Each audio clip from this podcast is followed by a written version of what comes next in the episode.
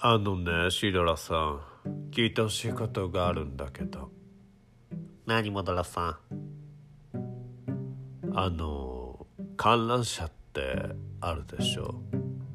遊園地のさあの大きい回るやつ。あれって閉園後にはやっぱり一旦外すのかしら？外すって。あの回ってる部分の軸の部分を台座から外す。いや外さないよ。なんで？なんでって大きいからそんな簡単に外れないでしょ。そんなもん。いやそんなもんでしょ。汚くないの？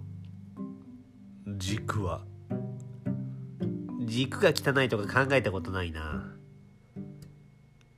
油切れして回らなくなったりとか。